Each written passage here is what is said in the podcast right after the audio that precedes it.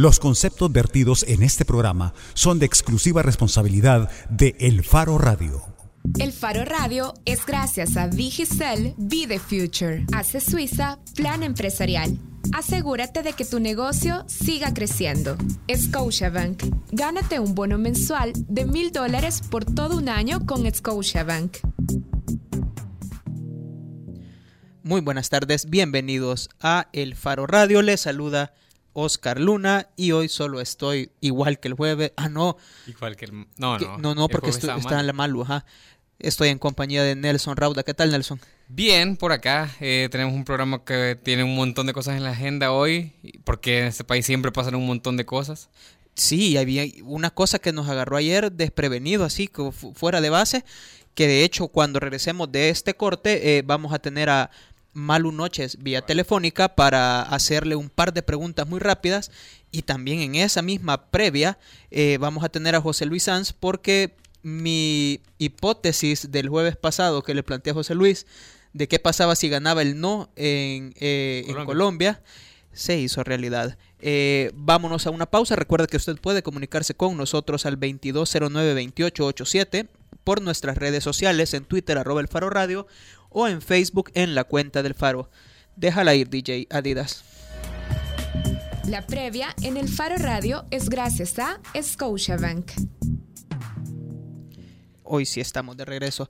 Nelson, ¿por qué no pones en contexto a la gente en lo que localizó a la Malu? Sí, lo que sucedió anoche, anoche, ayer por la tarde era algo que cabal, como decías, nos tomó por sorpresa y es que la fiscalía decomisó piezas arqueológicas robadas que exhi- exhibía el Museo Pablo Tesac. Este, a lo mejor la gente se recordará y si no, ahí está la nota en el Faro, es una nota que el Faro publicó en mayo en la que eh, precisamente Guatemala viene exigiendo desde hace un montón de tiempo estelas, dos estelas mayas que eh, estaban en exhibición en este museo y había una serie de pleitos, de trámites, eh, que estaba trabado en Cancillería, en, en el Ministerio de Relaciones Exteriores, en eh, consultas con la Embajada de Guatemala. Para que nos explique mejor esto, tenemos al teléfono a Malu Noches, que es la reportera que hizo este, esta investigación y que también ha estado bien pendiente de todo lo del decomiso desde ayer. Hola Malu. Hola Nelson, hola Luna, ¿qué tal? Bien, bien. ¿Y vos cómo, eh, cómo te fue ayer en este allanamiento que hizo la Fiscalía al... Mira, al museo, Al a museo, la sí. Mira, fue, digamos, súper tranquilo porque en realidad no hubo acceso a la prensa eh, al llegar. De hecho, fuimos los primeros en llegar con Fred. Nos dijo así como que no había autorización para que entrara nadie más que personal de la fiscalía. Eh, y en realidad, digamos, no habría, no hubiera habido mucho que ver porque cuando la fiscalía llegó, fiscalía, Interpol y Secretaría de Cultura llegaron ayer, las piezas ya estaban embaladas. Entonces, que fue lo que confirmaron ahora en la conferencia de, la- de prensa de la Secretaría de Cultura. Las piezas ya estaban embaladas, lo que hicieron fue abrir las cajas y certificar que las piezas eran este, las que Guatemala estaba, eh, las que Guatemala había reportado como robadas. Malu, ahorita en la portada del Faro tenés una, una nota en la que das los detalles de esto y decís ahí que eh, quien está a cargo del caso es la unidad penal de la Dirección de Intereses del Estado. Yo, presumiblemente, porque es la unidad penal que está a cargo, eh, se trata de que aquí hay algún tipo de delito. Y si es así, o sea, porque ayer lo único que hubo fue un allanamiento, digamos, un, un, un, un decomiso de unas piezas. ¿Qué pasa Sí, en el eh, caso penal? ¿Hay, hay, ¿Hay denuncias o hay personas que tienen responsabilidad porque esas piezas robadas estaban en este museo? Sí, de hecho en la en la orden de allanamiento que llevaba la gente de la fiscalía ayer se hablaba del imputado Pablo Tesac, pero recordemos que el señor falleció en 2011, si no me equivoco, 2010-2011. Entonces, bueno, este explicaba ayer la fiscalía que es el primero de una serie de pasos para que las piezas regresen a, a Guatemala. Entonces, ¿Por qué delito? ahora que ya están eh, receptación, O sea, de- es decir, recepción de artículos robados. pues. cabal. Entonces, este, ahora, el, eh, digamos, ahorita la pelota está como del lado de la fiscal, de, bueno, del juez que tiene que determinar si hay acción penal perseguible. ¿Cuál de lo juez? contrario, eh, no recuerdo, no tengo la exacta ahorita porque tendría que ver la foto que tengo en el celular. Eh, pero sí, el digamos, el, el, juzgado primer, el ay, no sé cómo se el, Sería el primero de paz de... No, pero es que sería el primero de paz de Ciudad Delgado, ¿es el mismo que, que, que ordenó los allanamientos? ¿O es otro juez? A saber. Ese fue el que ordenó, el que dio la orden para que la fiscalía llegara. Supongo que a, ellos mismos regresan. Igual, eh, ellos tienen que determinar si va a perseguirse, pues, la acción penal en contra de él, que de todas formas no, no tendría sentido porque el señor ya murió y digamos que era el propietario de las piezas. Mira, ¿y cuál es el proceso ahora? Porque en tu nota un funcionario guatemalteco dice que ya está probado que las estelas son de Guatemala y que solo procede la devolución. Sí, de hecho ahora en la conferencia de prensa Secretaría de Cultura decía que para ellos ellos están totalmente convencidos de que las piezas no son no son patrimonio cultural salvadoreño.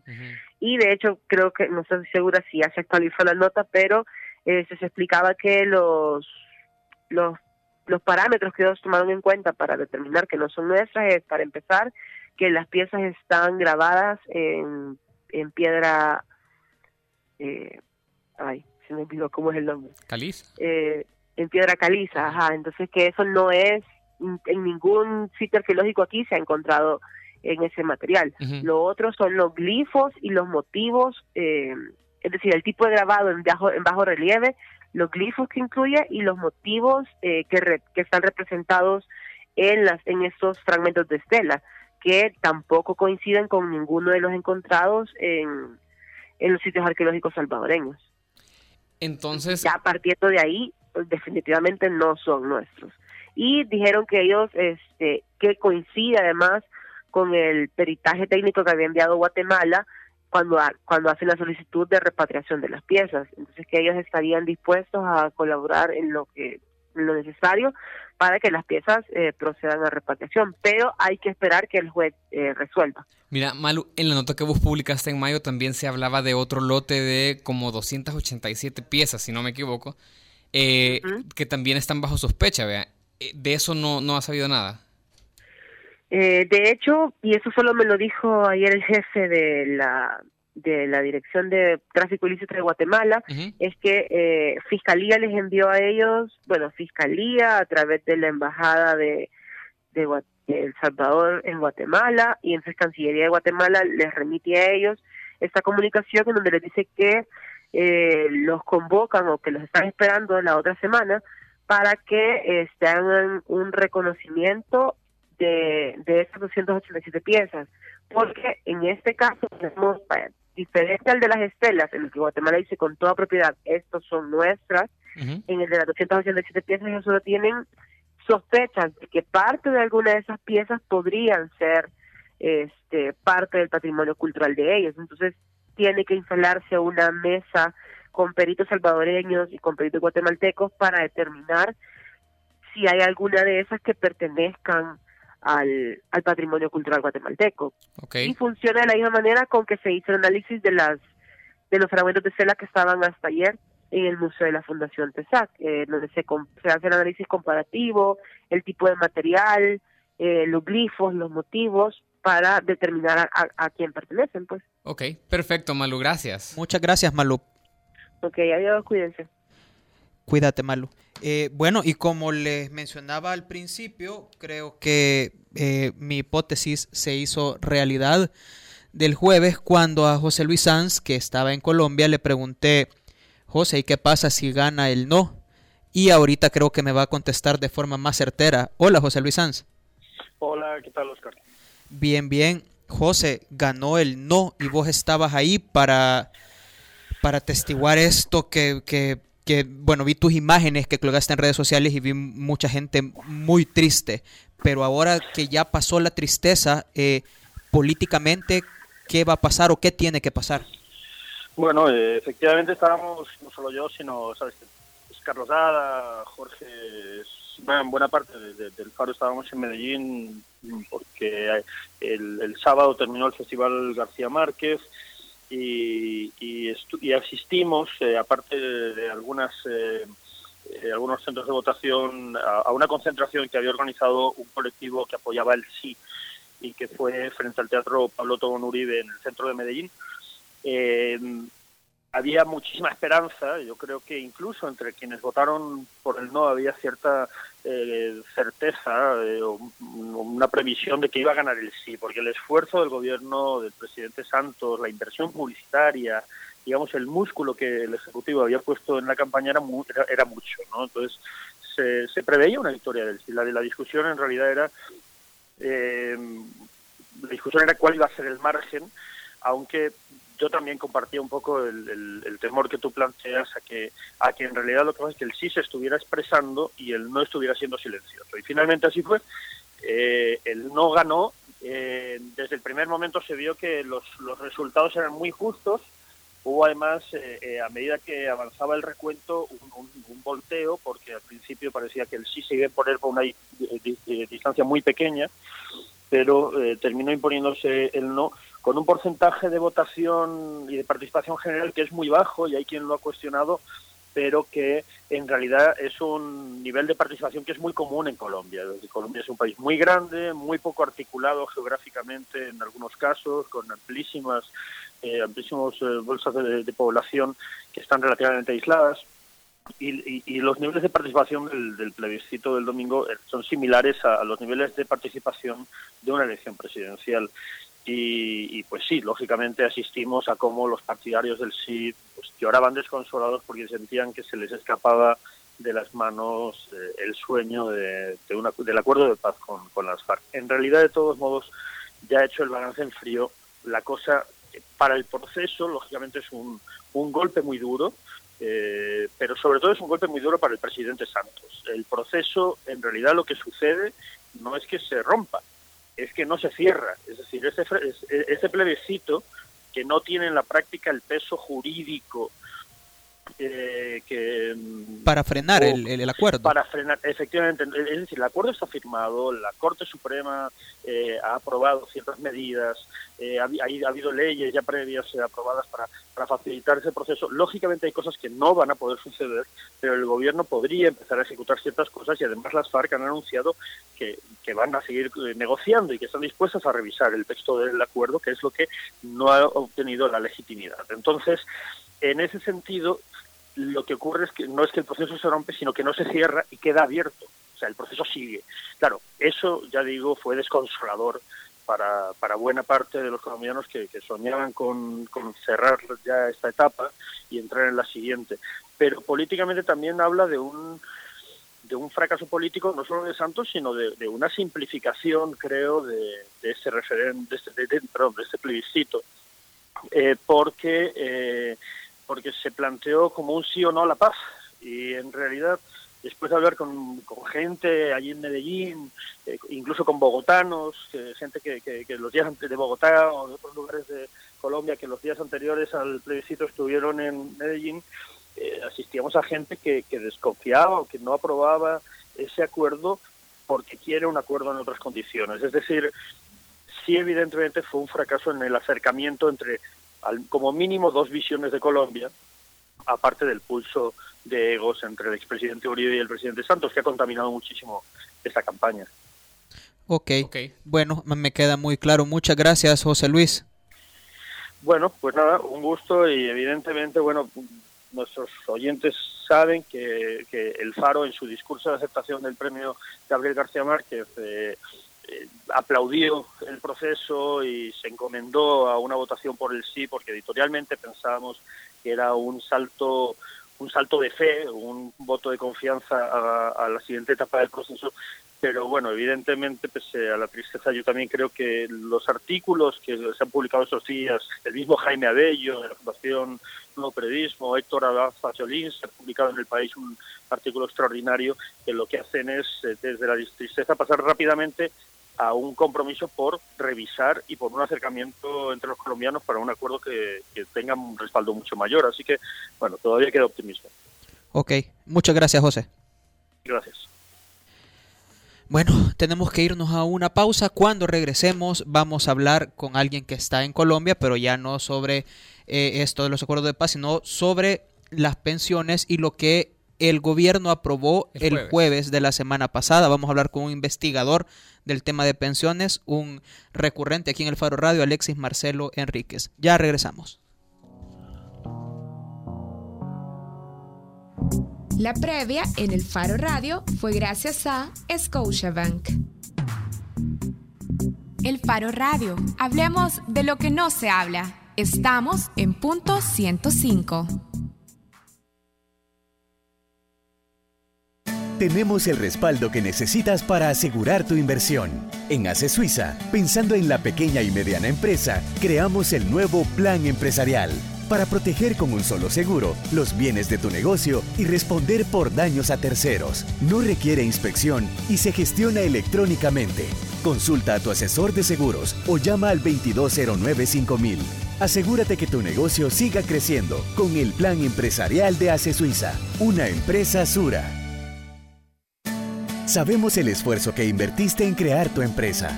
Ahora cuidar de ella es lo más importante.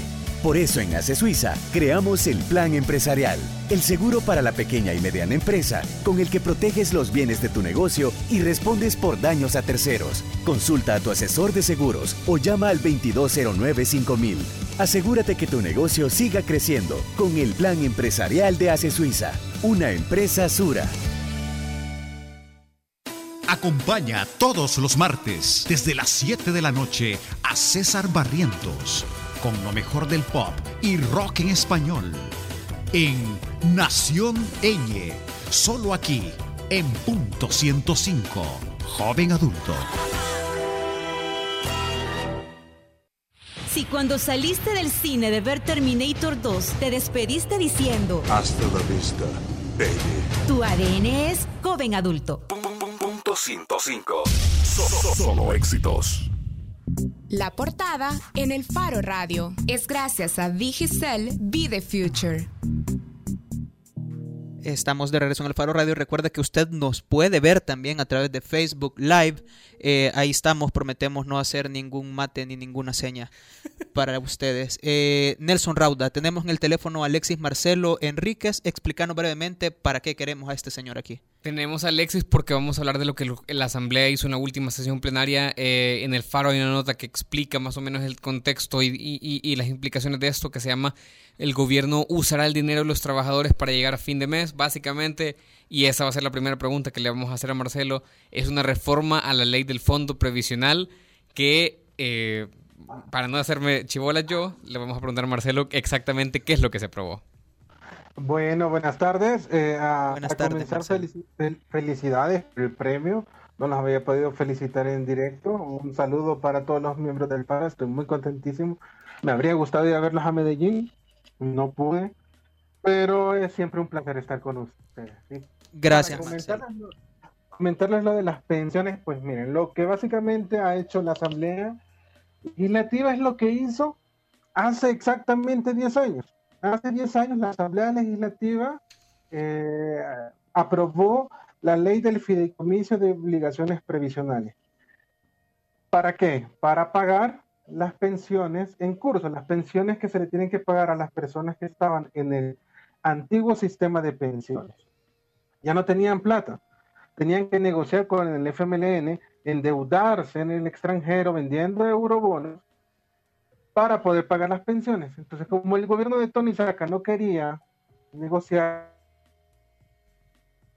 esta figura, ahora el FMLN nuevamente necesita dinero para pagar pensiones, para pagar eh, lo que nos debe a nosotros en el sistema ahora de capitalización, a los que hemos estado cotizando a las AFP y prestándole dinero para que pueda pagar las pensiones en curso.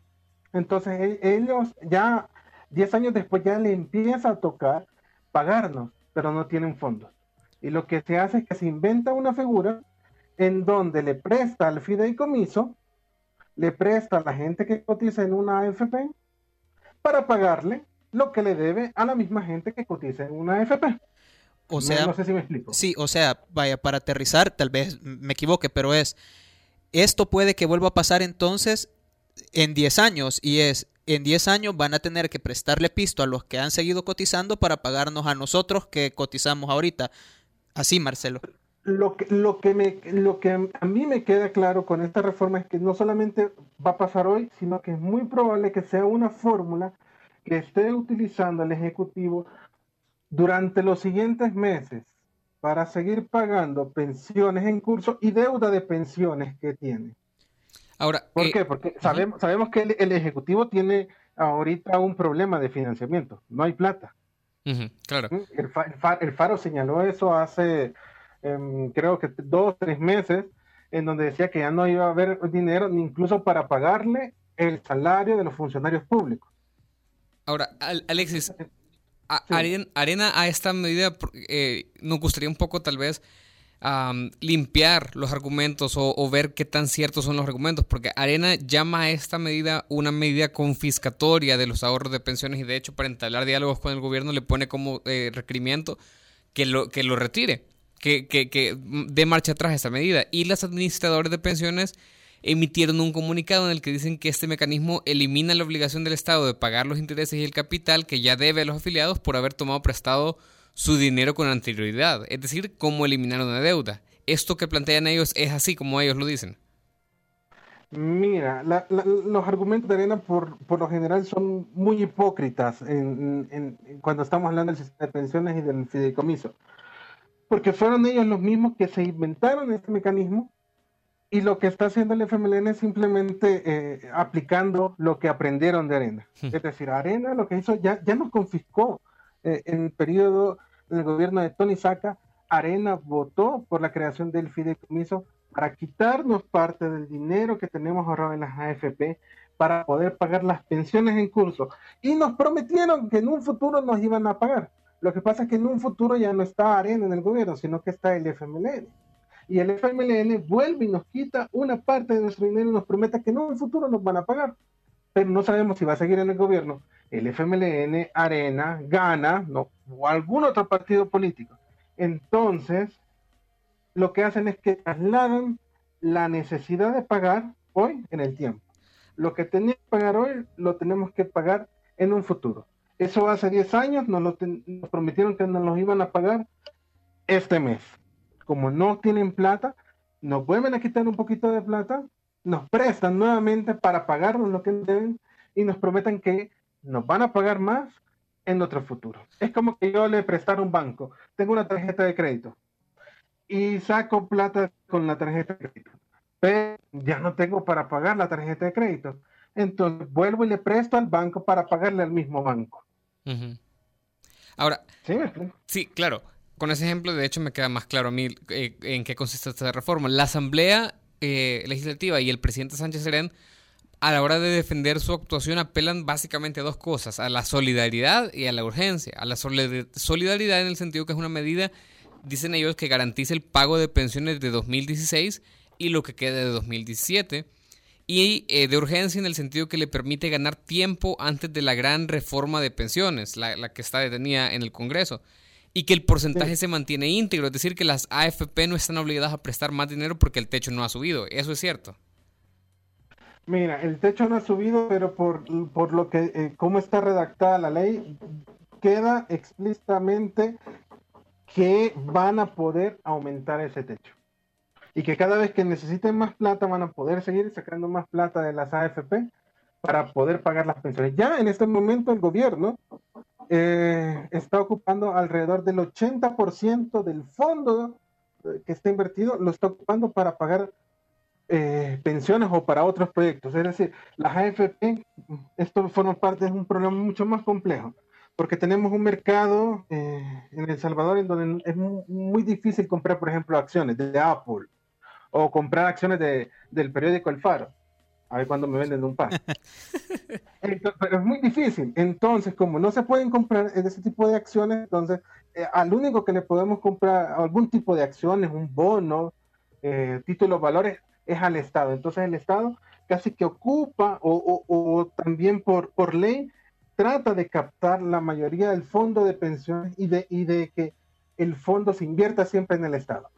Alexis. No creo, no creo que el argumento vaya por, por, por la idea esta de la, de, la, de la solidaridad, porque los sistemas de ahorro individual precisamente no son solidarios. Tratan de ser eh, eh, individuales, de pensar en cada individuo el sistema de reparto era solidario, este sistema no. Como el sistema se ha corrompido por el fideicomiso, se está tratando de que vuelva a ser solidario mientras llega esa gran reforma. Alexis. Pero la reforma no se ha discutido, dime. Eh, ya para ir cerrando, eh, vaya, ahora que ya aprobaron esto y que las necesidades de dinero inmediato ya, es, eh, ya, ya están, están ahí, ya, ya pueden tomar ese dinero, ¿crees que esto dará paso para que se discuta una reforma de pensiones más como debía ser desde un principio que la que estaban proponiendo, que evidentemente era para solucionar el problema de liquidez del Estado? Claro, eh, una, una, una, de las cuestiones que esto no debe de abrir y que debería de abrirse la, el partido Arena, sobre todo en el país, es a discutir esta reforma de pensiones en donde se contemple, por ejemplo, el aumento de la población que va a participar en el sistema.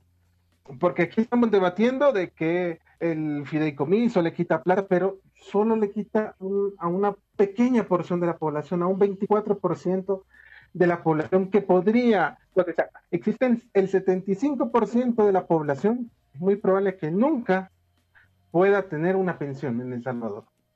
No solo es un problema del país, ¿no? Es un problema de otros países en América Latina, forma parte de cómo está estructurado nuestro mercado laboral.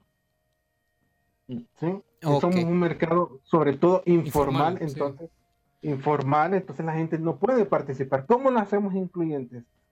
Otra de las grandes propuestas, deberíamos de aumentar la edad de retiro, por ejemplo. Somos el país que se retira más joven. Las mujeres se retiran a los 55 años. Y Pero es una idea que va a ser, e, esa idea de entrada es altamente impopular, pues, para los políticos. Es, impopular, pero ya en muchos países se ha ido implementando. Vengamos al caso colombiano. Hace alrededor de cuatro años se hizo una reforma para aumentar la edad de retiro, porque cada vez se ve la necesidad de que las personas coticen por más tiempo para poder tener una mejor pensión. Ese es otro punto. El fideicomiso nos está quitando, por ejemplo, rendimiento de nuestro dinero. Esta reforma nos quita eh, la capacidad de poder tener una, una mejor pensión, porque nos están pagando muy poquito. Y nos están pagando con papeles, como dicen a veces. Entonces, eh, tenemos pensiones bajas en el país que podrían aumentarse con mayor tiempo de cotización, por ejemplo, o comenzando a cotizar temprano. Ok. Bueno, muchas gracias, Alexis, por tu por recibirnos la llamada. Chicos, muchas gracias a ustedes. Eh, un abrazo a todos eh, y espero que, nos sigamos comunicando. Cuídate, Alexis. Adiós, gracias. Bueno, ahí tenemos, ahí tenemos esas bonitas palabras de Alexis Enríquez. Eh, tenemos que irnos a un corte. Cuando regresemos vamos a hablar de los niños en El Salvador y para eso tenemos a Nadine Perrol, representante de UNICEF, y a Jimmy Vázquez, especialista de políticas sociales de UNICEF, para ver qué le enseña El Salvador a sus niños. Ya regresamos. La portada en el Faro Radio fue gracias a Digicel Be the Future. El Faro Radio. Hablemos de lo que no se habla. Estamos en punto 105. Si sabes para qué sirve mencionar el nombre de Beetlejuice tres veces, tu ADN es joven adulto.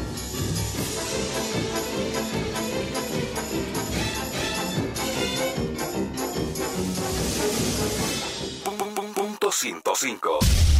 Solo éxitos. Tenemos el respaldo que necesitas para asegurar tu inversión. En ACE Suiza, pensando en la pequeña y mediana empresa, creamos el nuevo Plan Empresarial para proteger con un solo seguro los bienes de tu negocio y responder por daños a terceros. No requiere inspección y se gestiona electrónicamente. Consulta a tu asesor de seguros o llama al 2209 5000. Asegúrate que tu negocio siga creciendo con el plan empresarial de ACE Suiza, una empresa Sura. Si al escuchar este sonido sabías que podías contra el mundo, tu ADN es joven adulto. Punto 105. Solo éxitos. Bajo la lupa en el Faro Radio. Es gracias a ACE Suiza Plan Empresarial. Asegúrate de que tu negocio siga creciendo. Estamos de regreso en el Faro Radio. Recuerde que puede comunicarse con nosotros al 2209-2887 o en nuestras redes sociales, arroba el Faro Radio en Twitter y la cuenta del Faro en Facebook. Y el Facebook Live. Ah, y el Facebook Live también nos puede ver a través de Facebook Live. Nelson Rauda. Hola, ahora estamos eh, acá con Nadine Perrold, que es representante de UNICEF, y Jimmy Vázquez, que es especialista de políticas sociales de UNICEF. Y en Bajo la Lupa queremos ver qué le enseña El Salvador a sus niños. Basados en, sus investigaciones, en sus bases de datos, ¿ustedes pueden concluir que El Salvador está maltratando a sus niños? Es una pregunta bien complicada para empezar, pero bienvenidos. Sí, bienvenidos. Bienvenidos. Eh, buenas tardes y buenas muchísimas gracias por eh, esta oportunidad de poder hablar con eh, los salvadoreños, salvadoreñas y su audiencia. quizá para responder a esta pregunta deberíamos empezar a preguntarnos quiénes están los que educan a, los niños salvadoreños y salvadoreñas. Y hemos hecho un estudio en 2015 sobre un poco eh, las estructuras de las familias salvadoreñas. Y eh, eh, una de las cosas que en El Salvador y como en muchos países del mundo, con la globalización, la, tecnología, las dinámicas migratorias, y el, cambio también en el mercado laboral que ha afectado las estructuras de la familia y eh, con eso también eh, eh, eso tiene un impacto sobre el desarrollo, la protección y el cuidado de los niños. Cuando decimos la estructura de la familia, es, es decir, ¿cuál es la típica estructura de la familia salvadoreña ahora? Ahora, eh, desde este estudio nos dice que se ha disminuido el número de familias que son eh, las familias extensivas, extensas, donde uno tiene el tía, la abuela, etcétera, etcétera. Se ha aumentado eh, el número de familias que son monoparentales, pero eso tiene no solamente el número de familias que tiene un solo eh, jefatura, pero también que es un, en un grupo etario muy bien específico, de los 14 eh, a 19 años. Es decir, que eh, ahora tenemos adolescentes que son mamas y que, como sabe, la maternidad adolescente es una que deja a las niñas adolescentes fuera de la escuela y ellas tienen que entrar en el mercado laboral, también tienen una desventaja en comparación de padres padres que son adultos que saben cómo cuidar a los niños. Entonces, ese sí tiene un impacto ahora en qué tipo de educación, cómo está cuidado los niños en, la, en el hogar. Y en el embarazo de adolescentes, eh, ¿cómo, qué, cree? Porque eso sí creo, la parte de esa educación pertenece directamente al Estado. Eh, ¿Qué estamos haciendo mal? ¿Qué está haciendo mal El Salvador? Porque es un fenómeno que solo ha ido a peor. Sí, desafortunadamente es uno de los países en Centroamérica con una tasa muy alta de embarazo adolescente y hay muchas eh, causas que expliquen eso. Eh, un tema es la violencia, porque tenemos niñas de 10 a 17 años embarazadas. Una niña de 10, 11, 12, 13 años embarazadas hace que preguntarse. Eh, eh, no es normal que, que, sea embarazada. Entonces, eso quiere decir que en la estructura familiar de estas niñas sí hay un problema. También hay, hay que, por los problemas también que enfrenten las adolescentes eh, más adultas, quizá de 15, 16 años, en, en su propio hogar, donde eh, el hogar eh, hay mucha violencia en, en, en, el ámbito familiar y falta de oportunidad, ellas pueden ver en la maternidad una oportunidad. entonces, las estamos también faltando. Yo pienso que eso es, se necesita de, de, de primero de investigación muy muy eh, profundas para ver eh, qué está pasando eh, con las niñas. También el tema de la, de la violencia en la escuela, que está también expulsando las niñas en la de, las escuelas y poniéndoles vulnerables a situaciones de, de violencia fuera de, esos ámbitos que son considerados como ámbitos más o menos que deberían ser ámbitos seguros. Una pregunta más, o no sé si vas a decir algo, Jimmy. Sí, yo creo que en esto es bien importante que nosotros veamos Ok. Eh, bueno, en esto es bien importante que, como ya señalaba Nadine, eh, pues las personas o digamos las, las instituciones que están detrás de el bienestar en general, el bienestar de la niñez, no solamente, bueno, un niño no se ve en el vacío, eso es lo primero. Entonces, eso hay que ir, digamos, al seno familiar. Pero en las intervenciones, digamos, desde una lógica de bienestar, estamos hablando de que la familia es uno de los que provee, digamos, eh, esa, digamos, esa potenciación de capacidades de nuestros niños y niñas. Un segundo es el Estado, entendido esto como el gobiernos locales, gobierno central. Un tercero es ONGs y fundaciones privadas y desde luego iglesias. Eh, y un cuarto pues viene a ser, digamos, lo que también hacen eh, otras instituciones, eh, otras instituciones, digamos, desde la lógica básica de diamante del bienestar. En tal sentido, quizá, digamos, llegando a la pregunta que hacía Nelson, es la, la, lo que nosotros tenemos que ver es, digamos, ese continuo y, y, que tenemos que saber de que en el momento en el cual una de nuestros, nuestros proveedores de bienestar está siendo bueno, no está haciendo quizás su, su mejor trabajo por las razones que sean, entonces tiene que entrar otro a hacer ese relevo. Pero el punto es, en el, en el interés superior del niño, nosotros tenemos que intentar justamente mantener ese balance de manera tal que no estemos, que estemos llegando a los hitos de desarrollo que implica la niñez y adolescencia. Eh, que es más allá de educación. Estamos hablando de etapas que, eh, digamos, de 0 a 18 años, si entendemos la niñez y adolescencia como 0 a 18 años, pues estamos hablando de temáticas no solamente de salud, pero que empiezan en el embarazo, que luego tienen que ver con condiciones perinatales, condiciones prenatales, y así hasta llegar al sistema educativo formal. Es, digamos, eso creo que es bien importante eh, tenerlo de, de contexto. Hablando específicamente de esas condiciones,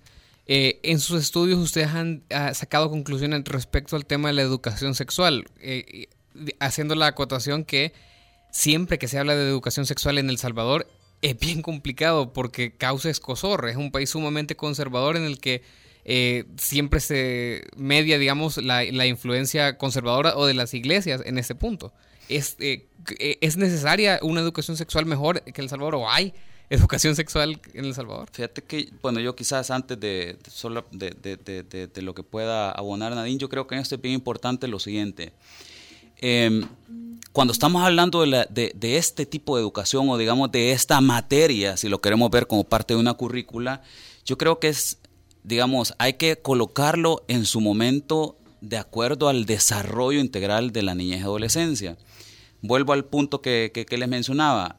Para nosotros es importante que cuando evaluemos desarrollo integral de la niñez, empecemos por hablar de cómo es el embarazo, cómo es la transición a la maternidad, de cómo se dan las condiciones dentro del nacimiento, el desarrollo de 0 a 6 años, que es básicamente ahí nosotros, porque nosotros estamos, lo que estamos construyendo son las bases de una adultez productiva, feliz, llámenle como, pongámosle el adjetivo que queramos. Pero para llegar a eso necesitamos que cuando estamos en la etapa de 0 a 6 años, pues veamos dominios tales como cómo es la motricidad gruesa de este niño, la motricidad fina, hace las cosas por sí solo, cuál es la resolución de problemas pequeñísimos que tiene en esa etapa, cuál es su capacidad social, emocional, el lenguaje receptivo o el lenguaje expresivo. Para después saber de que esas capacidades, esa capacidad retentiva la voy a utilizar dentro del sistema educativo formal y por último, llego, digamos, a la etapa de adolescencia, que es justamente donde se da ese, esto que dices tú, digamos, la parte de, bueno, que todos llegamos a la, etapa de, de, pubertad, entonces, desde luego ahí hay que hacer algún trabajo que tiene que ver con intervenciones que van hacia qué tanto se está haciendo una regulación emocional, las interacciones con otras personas, y ahí pues básicamente lo que hay es un fuerte componente de comunidad y de programas después de la escuela. Eh, yo pienso que lo que está diciendo Jimmy es sumamente importante. Uno quizá eh, de los grandes desafíos de este país es el hecho que eh, solamente 2.1% de los niños tienen acceso a centro de desarrollo infantil. ¿Qué quiere decir eso? Eh, de un lado sabemos que, por ejemplo, es eh, una cuestión que es positiva, es que eh, si bien es verdad que la mayoría de las familias ahora son monoparentales, son jefatura femenina, esas mujeres tienen la oportunidad de entrar en el mercado laboral. Entonces, más que, que es una cuestión positiva, pero al mismo tiempo eso deja un vacío en el cuidado de, de los niños. Pero el Estado no está entrando ahora para poder dar esos servicios, servicios que necesitan los niños. Cuando uno dice que 2.1 de los niños es, solamente tienen eh, eh, eh, acceso a centros de cuidado infantil, entonces uno debe preguntarse qué ¿Qué pasa con todos los otros niños que donde los padres tienen que trabajar? Eh, hay que también factuar el, el, tiempo que los padres tienen que pasar en el transporte, eh, las distancias, eh, el estrés en el, en el mercado laboral. Entonces no hay espacio para dar afecto, el amor, etcétera. Todo las cosas que son sumamente importantes para la niñez. Los nuevos eh, eh, eh, estudios en términos de neurociencia son muy como relevantes en términos de cuáles son esos tres impactos. Primero es que el, el, cuidado mismo, la falta de cuidado es algo que es irreversible, los impactos negativos. Se puede ser el maltrato, puede ser el abandono o el descuidado, el hecho de no saber cómo eh, cuidar, no, no, tener espacio donde los niños pueden tener estimulación. El tema de la desnutrición, entonces, que eh, eso que afecta muchísimo las familias pobres. Hemos hecho un estudio para ver eh, la, la, pobreza multidimensional, cómo eso afecta a los niños. Es muy claro que familias con niños son mucho más pobres que familias sin niños dentro del sector de, todos los pobres. Más niños, más pobres. Entonces, eso también tiene un, impacto sobre eso. Y después la exposición a la violencia. Y esto es la violencia crónica que esta violencia puede ser que no necesariamente está una, una violencia que se está eh, que está pasando dentro de la de, del, del hogar. Pero la violencia en la calle la violencia en la sociedad la violencia en los medios de, comunicación la televisión eso. Cuando un niño tiene, eh, está eh, eh, expuesto a estos tipos de violencia de manera de, por un tiempo muy largo, especialmente desde los 0 a los 3 años, entonces el impacto es muy grave para su desarrollo, pero para la sociedad en general, porque el costo después es el costo de la salud, las enfermedades, es el costo de la educación, que van a dejar la escuela, que van a repetir escuela, que son más grandes para entrar, y todos eh, los otros costos de esta continuación, este eh, ciclo vicioso de violencia ahora en la calle, en las comunidades. Nadine y Jimmy, eh, regresando un poco a la pregunta con la que lo recibimos, uno escucha, por ejemplo, esta evaluación de los tres factores, de la falta de cuidado, de la desnutrición y la exposición a la violencia que hace Nadine, y uno escucha tu postura de los ideales, Jimmy. Poniendo en contraste estas dos posiciones, uno solo podría asumir que la evaluación que hace UNICEF del rol del Estado salvadoreño en el cumplimiento de sus obligaciones con la niñez es sumamente alarmante, o sea, que deja aplazado al Estado, pero por mucho. Yo creo que la evaluación no es, o sea, la evaluación más bien yo creo que es de la sociedad salvadoreña, porque el punto no es, como yo te decía, si el Estado. No solo, es, no solo es una cosa del Estado. Mira, nosotros como sociedad salvadoreña tenemos, digamos, aplaudimos más. Y es más, cuando tú ves las cosas que le pedimos a los alcaldes, por ejemplo, que es, que es, que es digamos, uno de los provisores de bienestar, pero lo que la gente pide son calles o sea, nosotros no necesariamente estamos a pesar porque justamente no hemos, em, no hemos tenido la capacidad de valorar esa riqueza que tenemos ahí. Digamos, para nosotros es correcto decir que los niños y niñas de este país son presente y futuro de El Salvador. Y partimos de la premisa que la edad adulta es reflejo de las intervenciones que hacemos en la infancia. Pero lo que estamos viendo hoy en día, bueno, tú ves los, los principales eh, temas que nosotros tocamos en medios de comunicación. Siempre son digamos, de temas que están supuestos a ser de largo plazo, pero sus principales protagonistas no están ahí, porque son los niños, niñas, adolescentes que son ahora y que mañana van a ser adultos, no necesariamente están ahí. O entonces yo creo que en realidad la, la, quizás la primera apreciación o digamos una de las primeras cosas que uno puede decir es nosotros no estamos aprovechando la capacidad, digamos, el, la ventaja demográfica que tenemos hoy en día no la estamos sabiendo aprovechar. Te pongo un dato, no habíamos hablado de datos demográficos, pero estamos hablando de que niños, niñas, adolescentes cuentan por el 33%, casi el 35% de la población en El Salvador. Tú tienes que aproximadamente, si vemos los datos del año pasado, nacieron aproximadamente 105 mil bebés en este país. Ahí lo que estamos hablando es de que aproximadamente tenés 14 nacimientos cada hora. 14, 12 nacimientos cada hora.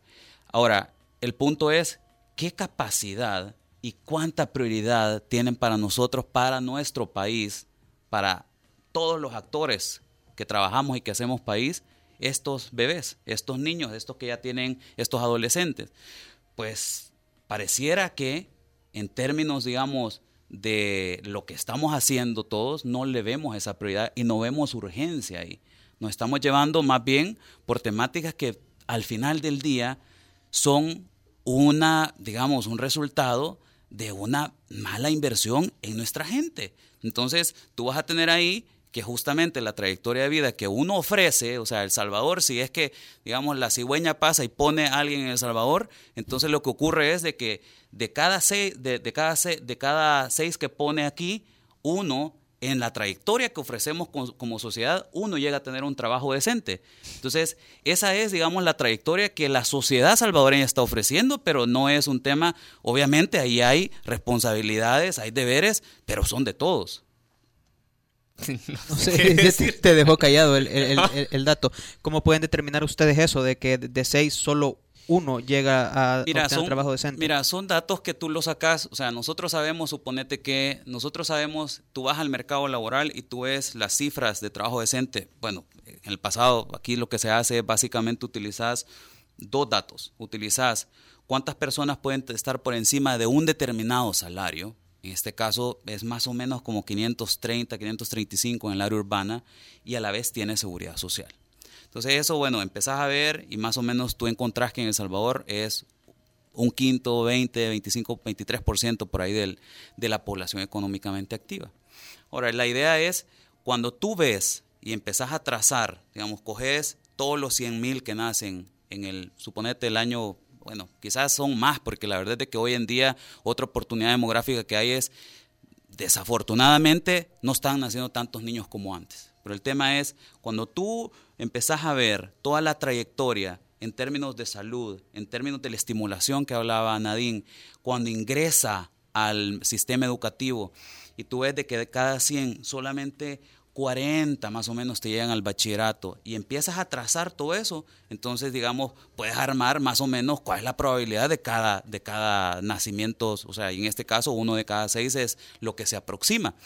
Eh, para decir justamente que la edad adulta es reflejo de las intervenciones en la infancia. Entonces, nosotros justamente, digamos, nuestras, lo que nosotros estamos poniendo a la sociedad es esa urgencia, porque la verdad es que, o sea, uno nos podemos ir un poco por las ramitas y ver, digamos, bueno, hoy no crecemos económicamente, pero si tenés ese tipo de intervenciones, es obvio que nunca vas a poder despegar.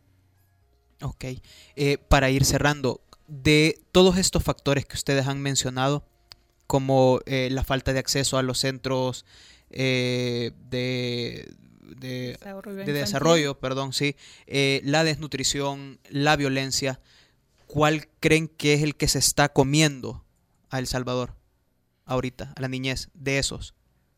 No, es muy, es muy difícil decirlo, pero podemos quizá poner el dedo donde eh, necesitamos una inversión y una atención eh, como más particular es el tema de la primera infancia.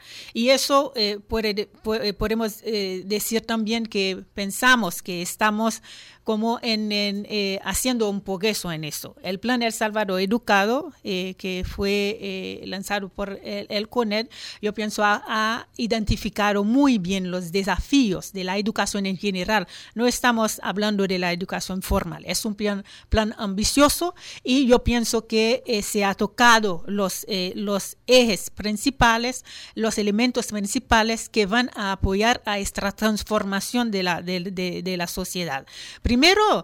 Que la escuela sea el eje principal de la prevención de la violencia, el lugar de convivencia, el lugar de, acercamiento de la escuela, comunidad, padres de familia, etc.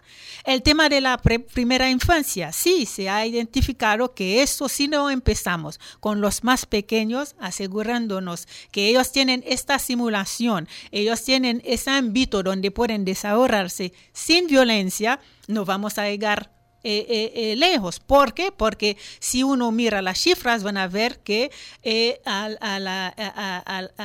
cuando el, niño llega a, la media, por ejemplo, la tasa baja de los niños que están en la escuela. Porque, primero porque van a entrar en la escuela primaria demasiado tarde, no son preparados y eso tiene un impacto sobre la capacidad de permanencia en la escuela. Entonces, si realmente apuntamos a este, y yo pienso que los EES son bien identificados, el tema de los docentes, qué tipo de docentes eh, eh, tenemos en la escuela y cómo asegurar que eh, tenemos los estudiantes que pueden dar esta escuela de calidad y estas oportunidades a las niñas, a las adolescentes para que se queden en la escuela. Yo pienso que este plan realmente ha identificado los temas donde eh, eh, no solamente el gobierno, pero la sociedad salvadoreña tiene que investir y nosotros estamos totalmente detrás de eso y una de las prioridades de UNICEF en este programa de cooperación es bien la pequeña infancia y su desarrollo integral. Tengo que hacer una cosa horrible, pero se nos acabó, se nos acabó el tiempo, pero espero que este sea el primero de varios programas que dediquemos a hablar de los niños aquí en el Faro Radio. Muchas gracias Nadine Perrolt, que es representante de UNICEF, y gracias Jimmy Vázquez, especialista en políticas sociales de UNICEF. Eh, tenemos que hacer una pausa. Cuando regresemos estará corriendo, pero estará Marcela Zamora para invitarnos a ver el estreno de su docu que es mañana de comandos. Ya regresamos.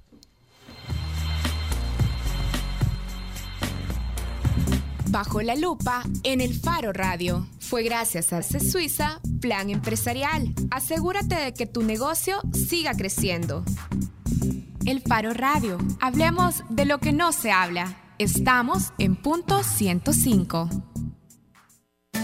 Sabemos el esfuerzo que invertiste en crear tu empresa. Ahora cuidar de ella es lo más importante.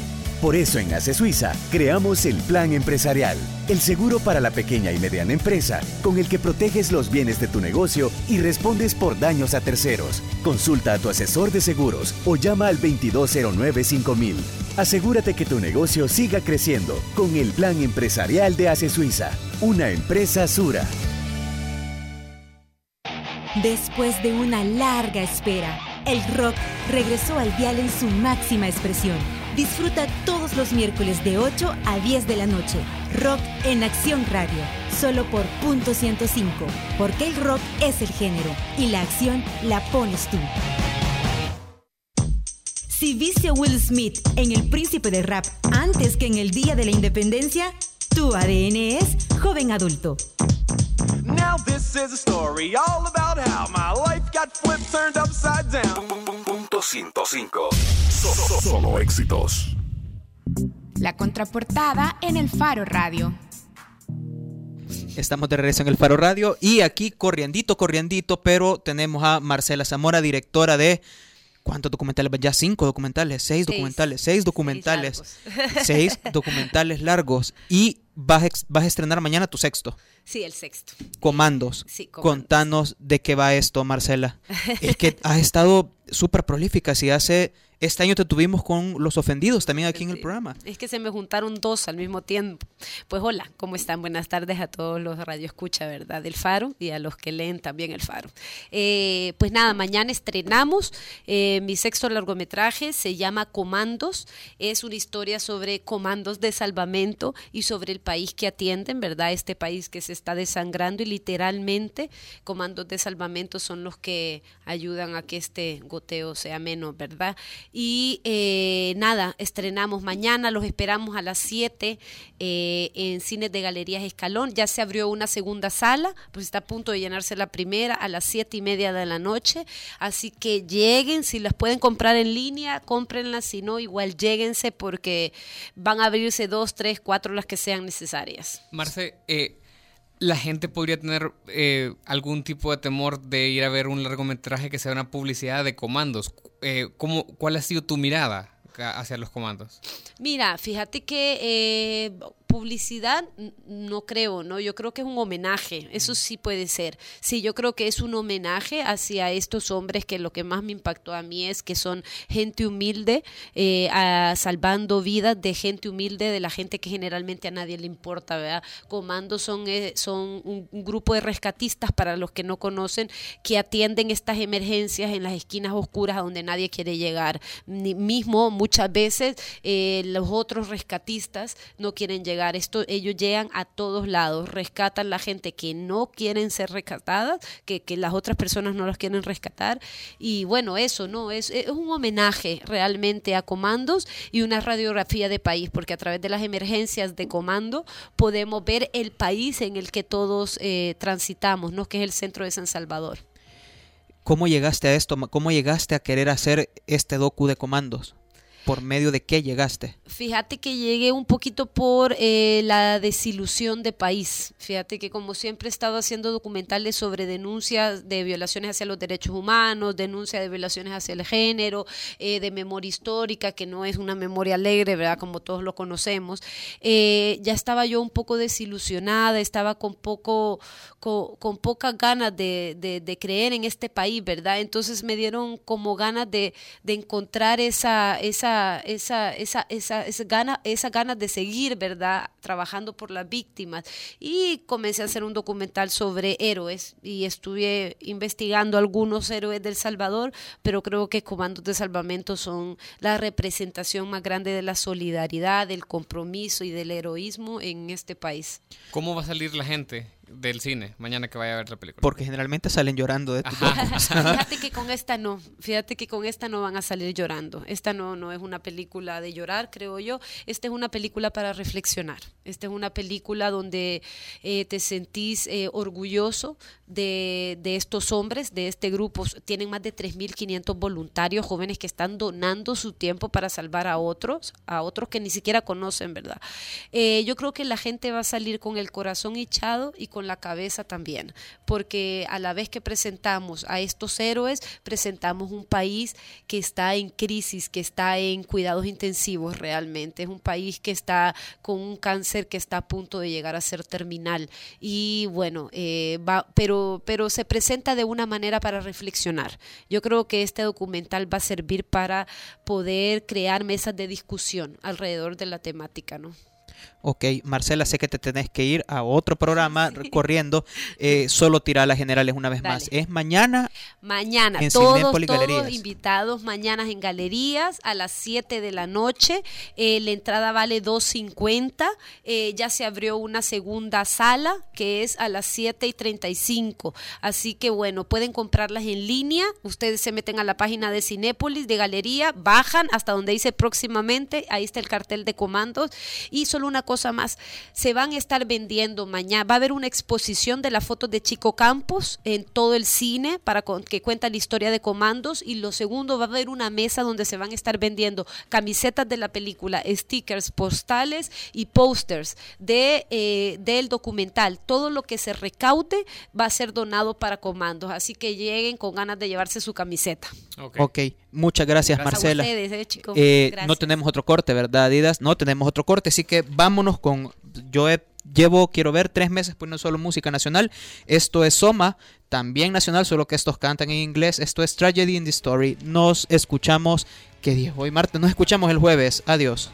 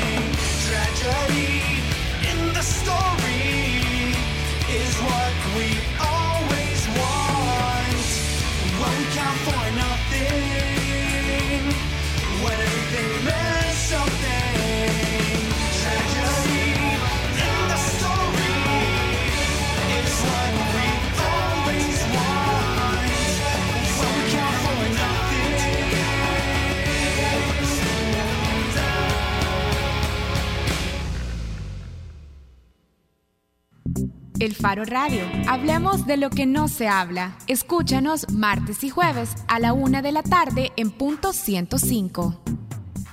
El Faro Radio fue gracias a Digicel Be the Future. Hace Suiza Plan Empresarial. Asegúrate de que tu negocio siga creciendo.